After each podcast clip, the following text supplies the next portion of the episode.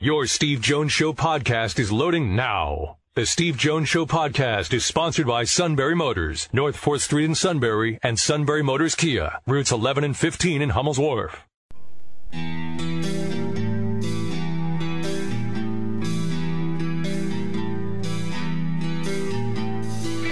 Sports talk where your voice counts. This is the Steve Jones Show on News Radio 1070 WKOK. Now, from the Sunbury Motors Studio, here's Steve Jones. Sunbury Motors, 4th Street in Sunbury. Sunbury Motors Kia, routes 11 and 15 in Hummel's Wharf. And online at sunburymotors.com. Ford, Lincoln, Kia, Hyundai.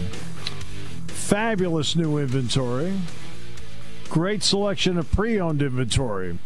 Ah, the way everything is on this particular day, yes, Sunbury Motors 4th Street in Sunbury, Sunbury Motors Kia routes 11 and 15 in Hummel's Wharf. But maybe on this particular day, check everything out online at sunburymotors.com. Uh, Brett Veach scheduled in a few moments. Mount Carmel Zone. the Mount Carmel High School grad, is the general manager of the Kansas City Chiefs. We'll hear from him in a few minutes. He'll be calling in to us. First, our play by play call of the day Kyler Edwards, deep three for Texas Tech against Oklahoma. Shannon gives it up, and Edwards knocks it down with four on the shot clock. That, that guy might be the X factor for this season. Kyler Edwards, who played 42 minutes in two Final Four games as a freshman. That is Bob Wischusen with the play-by-play call, and the who's terrific in his own right, and also Fran Fraschilla, whom I talked about yesterday. Fran Fraschilla is just one of those guys. To me, a really terrific analyst. Is that when the game is over, did you learn more about the game you were watching, and did you learn more about the game itself? Okay, Fran fills that bill for me every time I watch him, and he's terrific. College basketball tonight. Penn State in action against Wisconsin. The rematch will be at 8.30 tonight. And Dick and I will be on beginning at 8 o'clock this evening. And you'll hear it right here on News Radio 1070 WKOK. And then they've got Maryland coming up on Friday at 7. And then it's Michigan State after that. Then it's Nebraska after that. And away we go. See how many of these I can get in down the stretch. That's that's that's a big part of this. How many of these can you get in down the stretch? And Penn State's been able to get in the last six. This will be seven coming up tonight since coming back. Uh, Daniel Jeremiah draft from NFL Network. Number nine prospect, Micah Parsons. Number 27, Jayson Oweh number 38, Patrick Freiermuth. So thought we'd pass that along as well.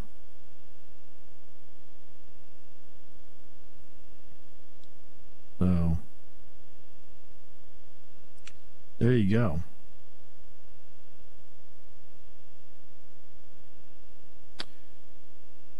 And we're going to talk about the Super Bowl coming up, and uh, not just the Super Bowl. I don't know how much I'm going to get into, uh, like the game itself, because it, what Brett Veach has done in roster construction is thoroughly brilliant. The contract with Mahomes, thoroughly brilliant, which opened the door for other contracts you have to be so skilled in this game of not only evaluating personnel, which he personally did with Mahomes when he went down to Texas Tech, but then you have to be really, really good on the money aspect of it, of how to make the entire puzzle fit together and keep your core group together. And he's been able to do that. He's been able to do that. That's where the brilliance of all this comes into play. You know, he evaluates Patrick Mahomes. He thinks he's worth the pick. Okay? There's no getting around it.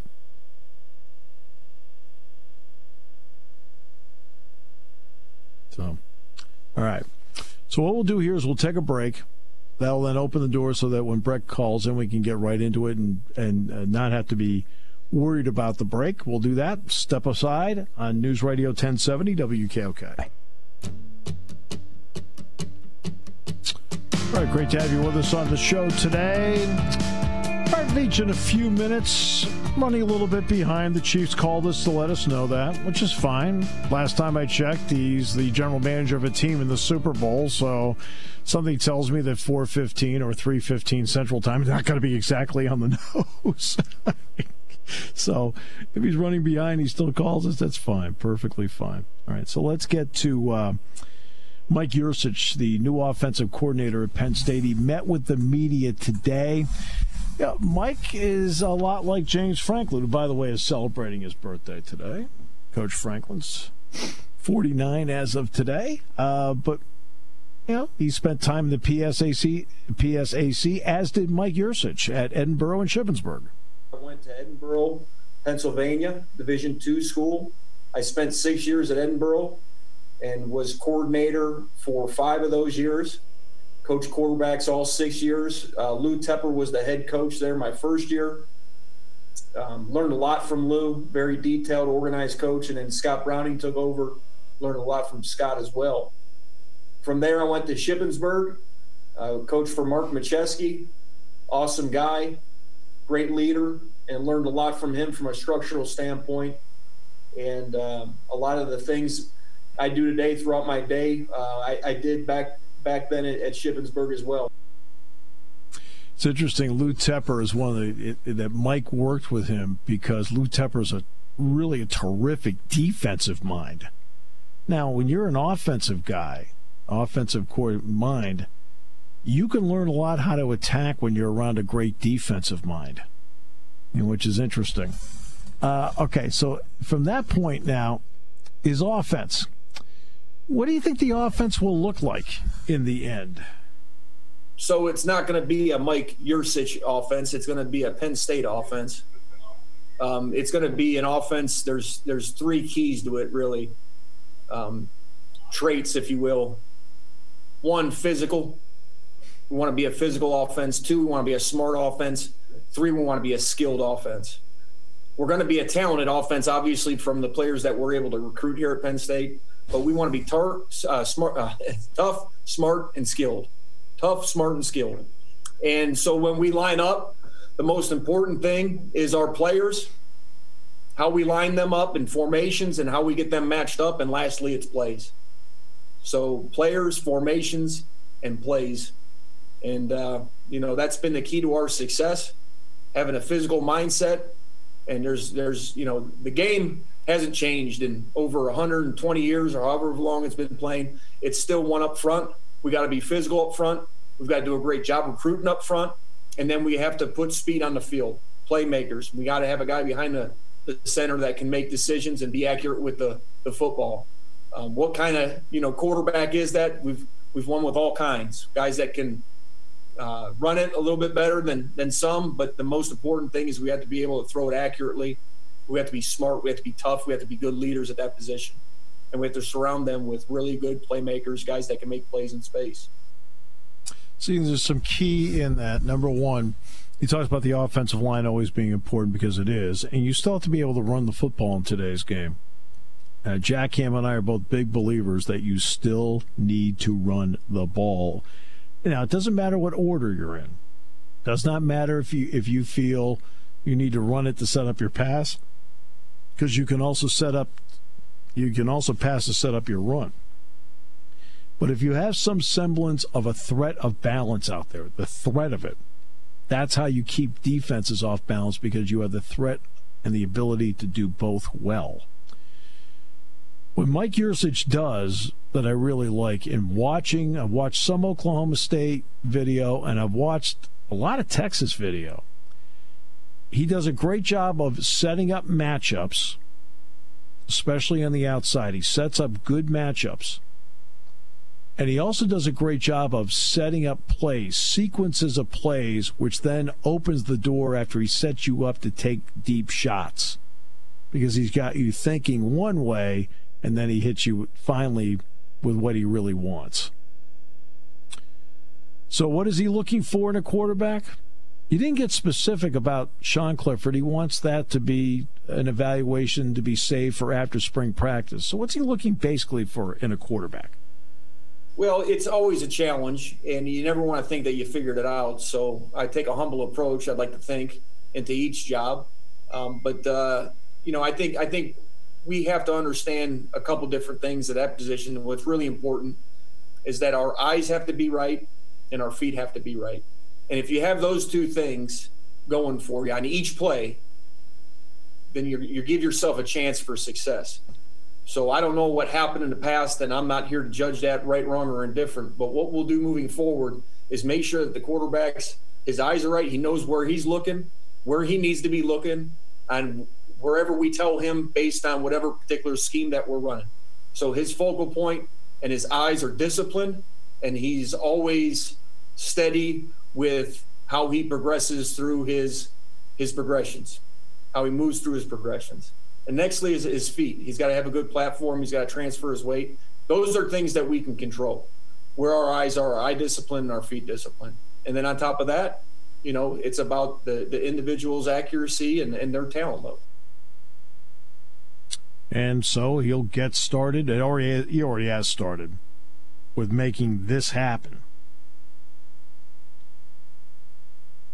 But again, I really like the um, I really like the way he sets up his sequences, where he eventually he gets you conscious about something, and as soon as you as soon as he feels that you're conscious of it, boom, he then makes it work against you, and he takes he takes his shot at it. Right, you know, very interesting. Look, he's got talent to work with. He didn't really get into the talent blueprint here, but I mean, you do have a, a, quarterback going into his third season as the starter. You've got a dynamic wide receiver in Jahan Dotson, a tremendous prospect in Parker Washington. Now, what do you get on the other side? Do you get a, a real advancement from Keandre Lambert Smith? Do you see something now from maybe Malick Meiga? Do you see something from Norvell Black? We'll see how that works out. Or maybe somebody else coming in, like a Lonnie White. We'll, we'll find out what they want to do there. He's got running backs. You Noah Cain will be back. Keyvone Lee showed us a lot. Caziah Holmes, you like him. Get Devyn Ford. And so you've got you you have a lot to work with here. And for the most part, a veteran offensive line. You lose Michael Menet, you lose Will Fries, you lose Pat Freiermuth. But between Brenton Strange and Theo Johnson, you saw the foundation of a very good tight end spot. You'll have a new tight end coach there because Tyler Bowen, it looks like, is going to go to the Jacksonville Jaguars. But um, with to go with Urban. But you look at the offensive line. As the season went along, Caedan Wallace got better at the right tackle. Rasheed Walker has established himself as a very good left tackle. There's a good reason why Mike Miranda was second team All Big Ten. And Mike Miranda can give you time at center, he can give you time at guard. Des Holmes is a guy that I thought had a good chance to start till he got banged up in the preseason. Uh, so he'll be back healthy, ready to go. Then you got Juice Scruggs. Well, the more Juice Scruggs played last year, the more you were just impressed, and he just kept playing and playing and getting better and getting better. I was impressed by that. A young guy like Sal Wormley is somebody that has a lot of potential. So, I mean, they, they have a chance to have a, a very good offensive line. Very good offensive line. All right. Um, I got to give you one Dustin Pedroia story. You'll love this. So Pedroia is not big in stature, as you know. He's listed at five nine, but people around him will tell you that he's probably five seven. So in the 2007 World Series, at this point, he is in his rookie season. He led off game seven against the Indians with a homer into the uh, into the monster and left. Set the tone. They won it. They go to the World Series. The Red Sox go to Denver up two games to none. Now, I don't think now Pedroia had never played in Denver before. Had never played Denver before. So the Red Sox are going into the clubhouse. You know, some are straggling in here and there, and he kind of straggled going in. And the guard stops him, won't won't, won't let him in. He says, "Excuse me, uh, who are you?" He says, uh, I'm one of the Red Sox players. He says, Really? He says, And who are you? I said, I'm Dustin Pedroia. Oh, you're Dustin Pedroia. Really? And then he looks at the guard and he says, Why don't you ask Jeff Francis who I am? Jeff Francis was the starting pitcher in game one of the World Series. And on the first pitch of the game, Pedroia again hit it into the monster seats in game one of the World Series off of Francis. Why don't you ask Jeff Francis who I am? that is amazing. He's only well, he's only five seven. He didn't. I mean, he didn't look at him. He's like David Ortiz walks, and you're like going, "Holy mackerel! Look, look at the size of that guy, right?" yeah. Jonathan Papelbon walks in, good sized guy. Beckett, you know, good sized guy. Okay. They all said, you know, Varitek, okay. Pedroia. Now remember, Pedroia is a rookie, so he's not really quote an established player. guard's like, oops, sorry. uh, let him in, and then away he goes. Hey, is the guy a Hall of Famer? I don't know. Probably not. I mean, probably not. So, so I'm going to ask your opinion here. We're going to do a little on-air stuff here. Do you want to take the break now, or do you want to wait? I think we can take it now and then right, we should be good. So, That'll give us enough enough time, I think, to get him set right. up, hopefully. And then if not, we'll just keep it rolling until our uh, final break we, we got to take. You got it. Okay, so we'll take a break now on News Radio 1070 WKOK. Taking your calls at 800 795 9565. This is The Steve Jones Show on News Radio 1070 WKOK. Now, from the Sunbury Motors Studio, here's Steve Jones. All right, Sunbury Motors, 4th Street in Sunbury. Sunbury Motors Kia. Routes 11 and 15 in Hummel's Wharf and online at sunburymotors.com. Ford, Lincoln, Kia, Hyundai. Fabulous new inventory, great pre owned inventory. And of course, we tell you that Sunbury Motors is at 4th Street in Sunbury, and Sunbury Motors Kia is at Route 11 and 15 in Hummel's Wharf. But eh, on a day like this where they're clearing everything out, why don't you check everything out online at sunburymotors.com? All right. So, basketball coming up tonight. Dick Jerardi and I will be on hand for that one. Penn State and Wisconsin at the Kohl Center.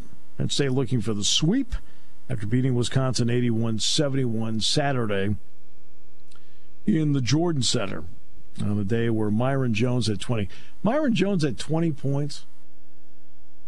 And there's some guys that go about their business in such a way where then you look down at the stat sheet and you say, holy cow.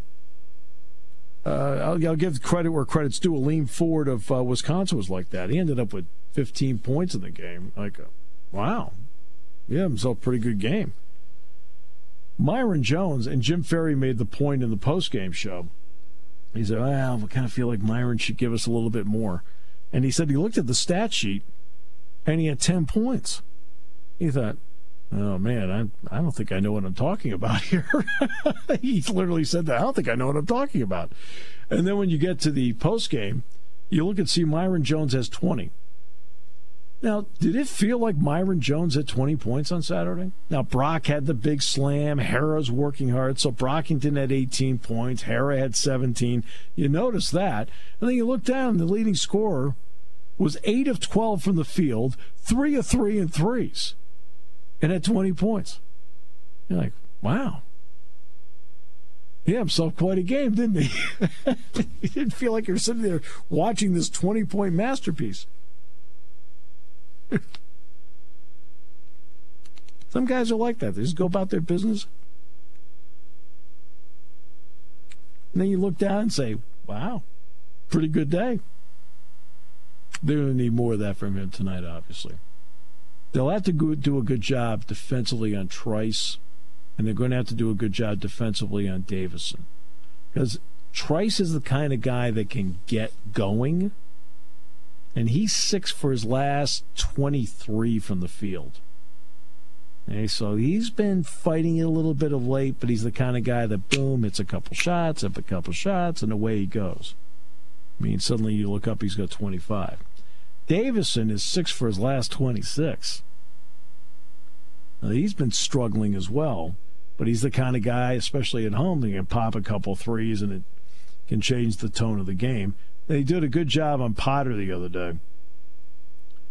Uh, Potter did not hit an outside shot. His makes were all dunks, literally, in the game. When he hurt Penn State last year, he hurt Penn State Taking last year because he at three point shots, and you know that's that's where he hurt him. Well, he didn't hit one of those games. It, it, that's the way it. You know, I think they both ended up with seven made threes in the game, but that'll be tonight. Now, what does Bucknell have going on now? Now, Bucknell's only playing weekends, so who's next on the weekend slate here? Loyola's coming to town this weekend. Eh, okay. All right.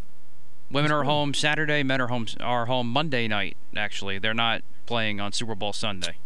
Monday night. All right. Good. What they didn't want to play Sunday night? I don't get this. What's the problem? Hey, I'm okay with it. I, that was the one thing I was I afraid just, of. I, it's a, that's a joke. yeah.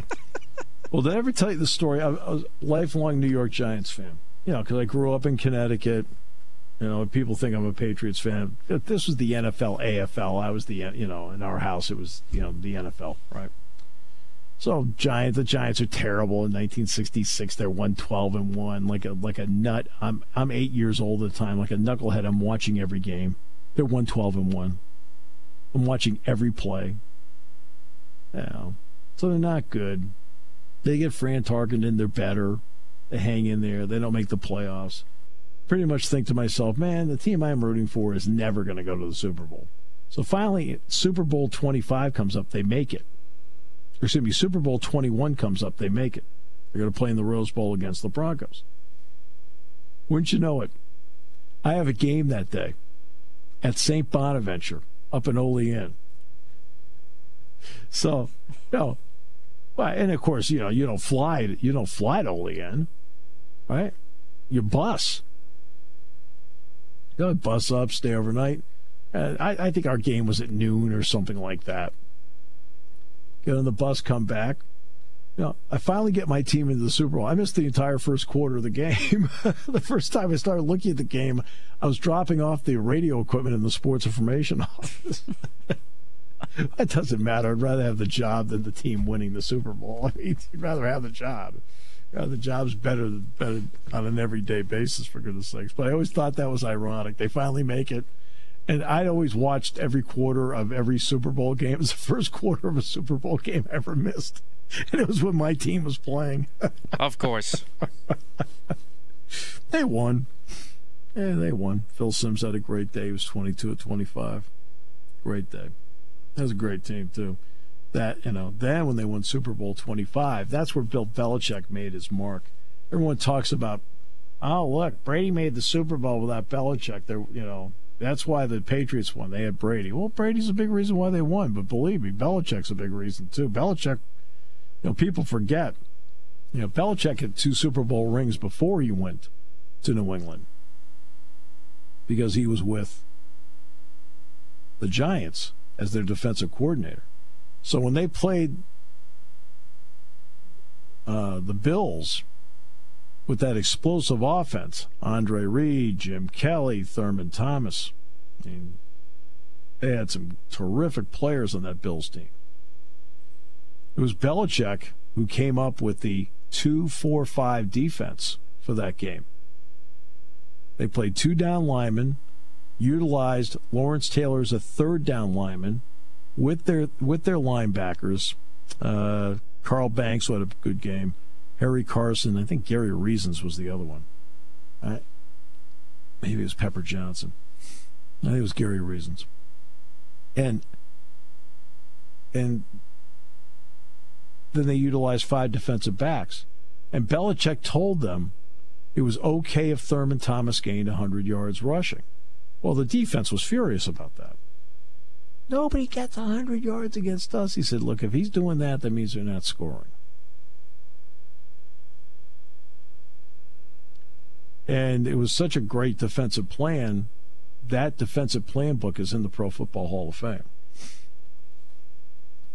And let's see, that would have been what 1986 season. So Brady would have been eight when Belichick won his first Super Bowl. So believe me, he's capable of winning without Brady. He may have been a coordinator, but he's capable of winning about without Brady. He helped win, helped win too. So it's funny watching uh, the the show where they had Belichick and Parcells together. They said, "Yeah, there's our two right there," and then he looks over at the other two Super Bowl rings that they had in the case at uh, MetLife Stadium, and he says, "Yeah, and those are the two." He says that we gave them. Talk about the Patriots losing to the Giants. Uh, let's see. Uh, the Angels have suspended Mickey Callaway, former Mets manager, is now the pitching coach for the Angels. There's an athletic story in which five women accused Callaway of lewd behavior. In a statement this afternoon, uh, Marie Garvey, who's the Angels spokeswoman, said, Late yesterday, we were made aware of allegations reported in The Athletic. This morning, we suspended Mickey Callaway and will work closely with Major League Baseball to conduct a full investigation. Callaway initially denied the wrongdoing, a source told ESPN, which prevents the Angels from firing him without cause. That could be reciprocated from an investigation. Major League Baseball and the Angels are hoping to wrap up that investigation relatively soon, perhaps before start, the start of spring training. The five women, all of whom spoke to the Athletic anonymously and work in sports media, accused Callaway of inappropriate behavior that included sending shirtless photos, requesting nude pictures, and in one instance thrusting his crotch on a reporter's face while she attempted an interview.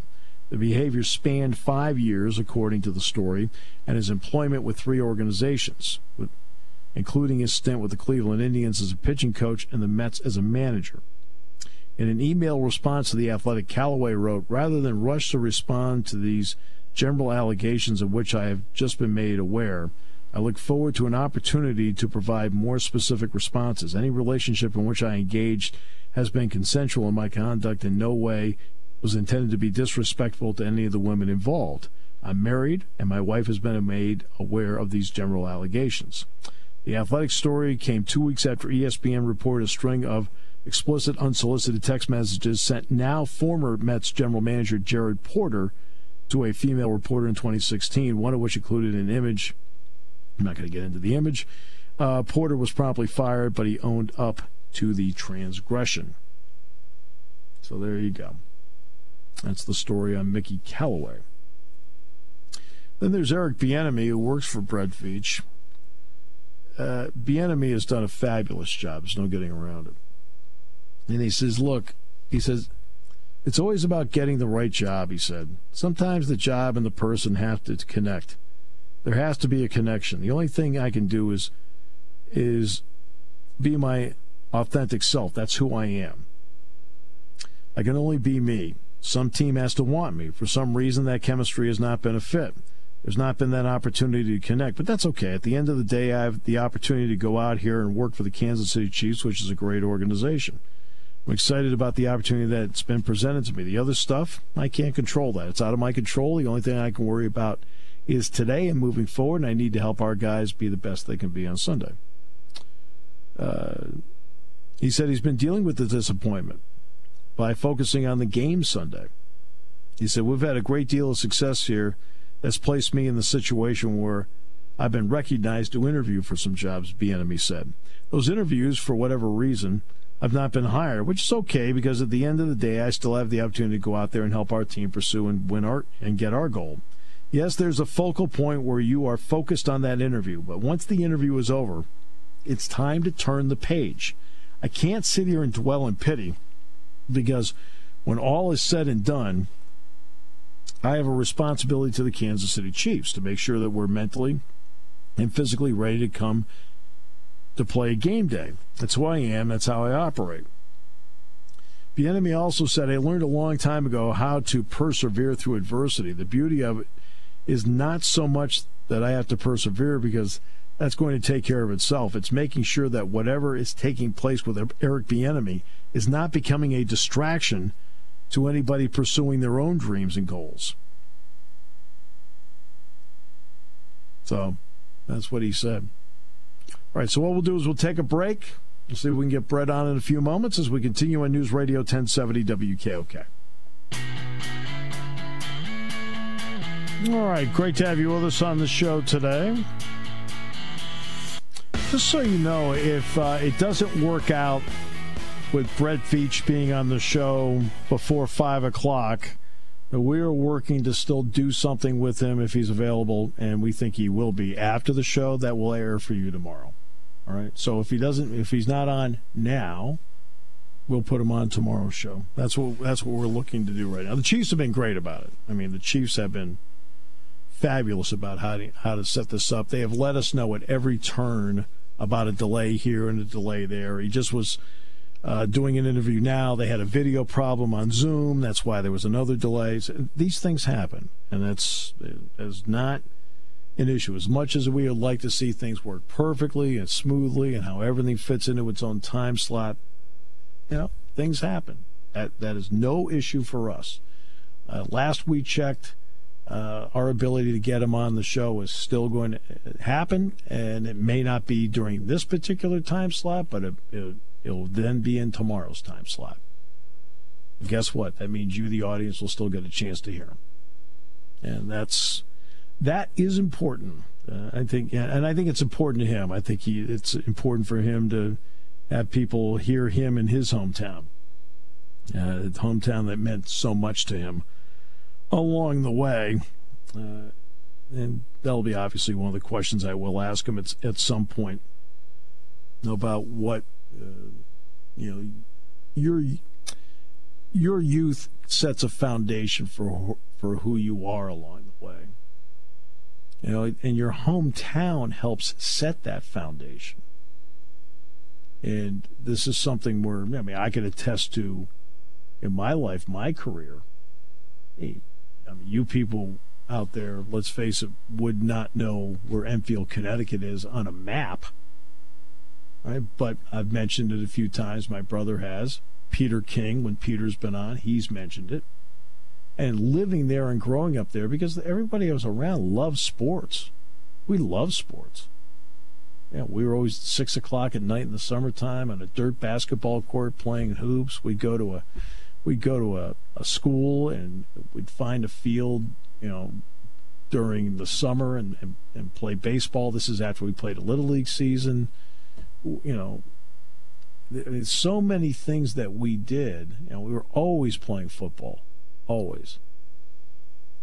And that's the way it was. I mean, I grew up around a lot of a lot of kids that love sports the way I did. And that sets your foundation in a lot of ways for you know what you like, what you dislike, maybe what you want to do, maybe what you don't want to do.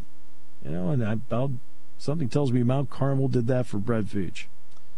And that certainly will be something that we'll ask him here when we get the opportunity to and talk to him about that. It is uh, it is remarkable, and you knew it was going to come up this week. And about the Brady Belichick thing. It's an infantile conversation. It really is. Uh,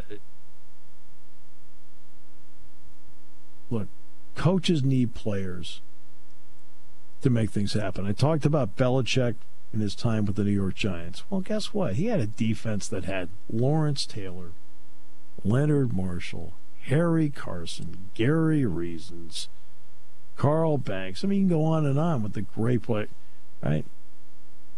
Terry Killins. I mean, he had some terrific players on that defense.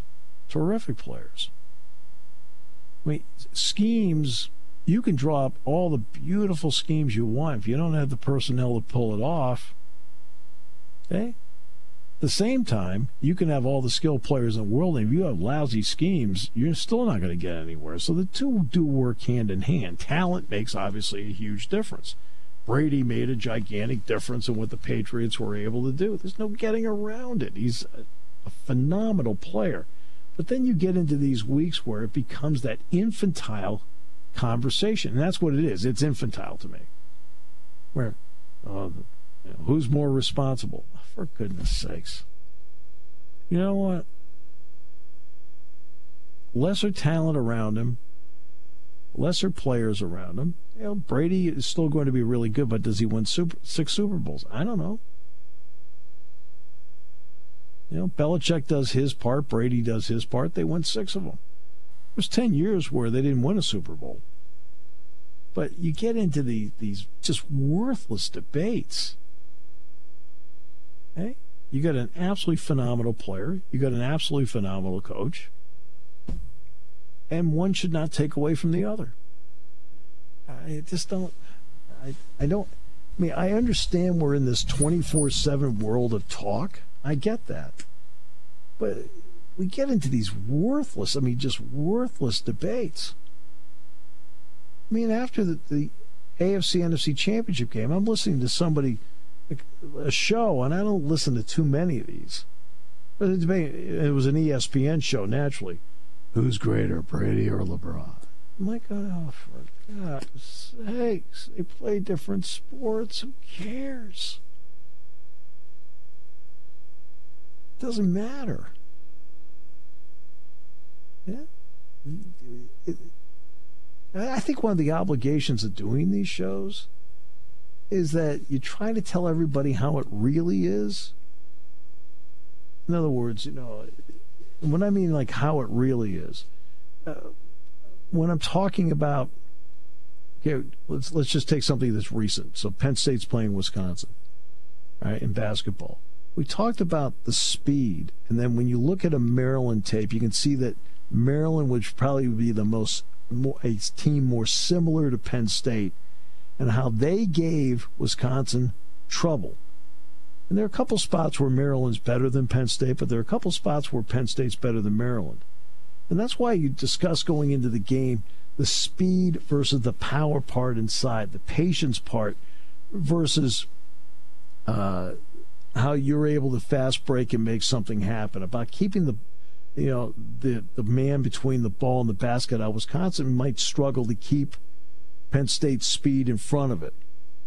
Conversely, how Wisconsin is able to hit key outside shots and how they run the swing offense and the swing gives you a post on every single play. Every possession somebody is posting up. And that that can give Penn State trouble.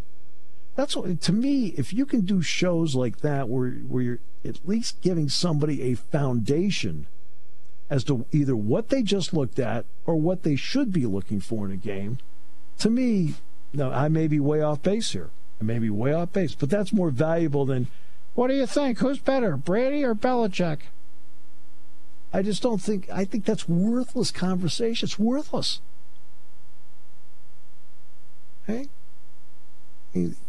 You know, we're going to get Brett Veach here on the show here at some point. Okay? Well, one of the things I want to talk to him about is about roster construction. Uh, and and to me, the, there's been a brilliance to what Brett did with roster construction. And that's uh, probably going to be the first question I ask him because with the salary cap and everything like that, he's kept his core group together. And that's been important. When it comes to car buying, there's the other guy's way, and then there's the SMC way. The other guys force you into a vehicle you really don't want. The Sunbury Motors way lets you take the time you need to browse, ask questions, and take the test drive and think on it. For over 100 years, the Mertz family and all their employees have made your experience the most pleasant one you'll ever have. The other guys won't offer you the best price for your trade, no matter how much they say they will. The SMC way is their promise to provide you with the most money the market shows your vehicle is worth. The SMC way is to offer you all applicable factory rebates on new vehicles and generous discounts. Looking for a pre owned vehicle? The SMC way checks each vehicle with a 200 mile radius to determine the lowest price, then beat it. It's the lowest price promise, just part of the SMC way. The choice is up to you the other guy's way or the SMC way. The SMC way wins every time. Sunbury Motors Company in the North 4th Street Auto Plaza, Sunbury, and at sunburymotors.com, selling more cars and satisfying more customers for over 100 years.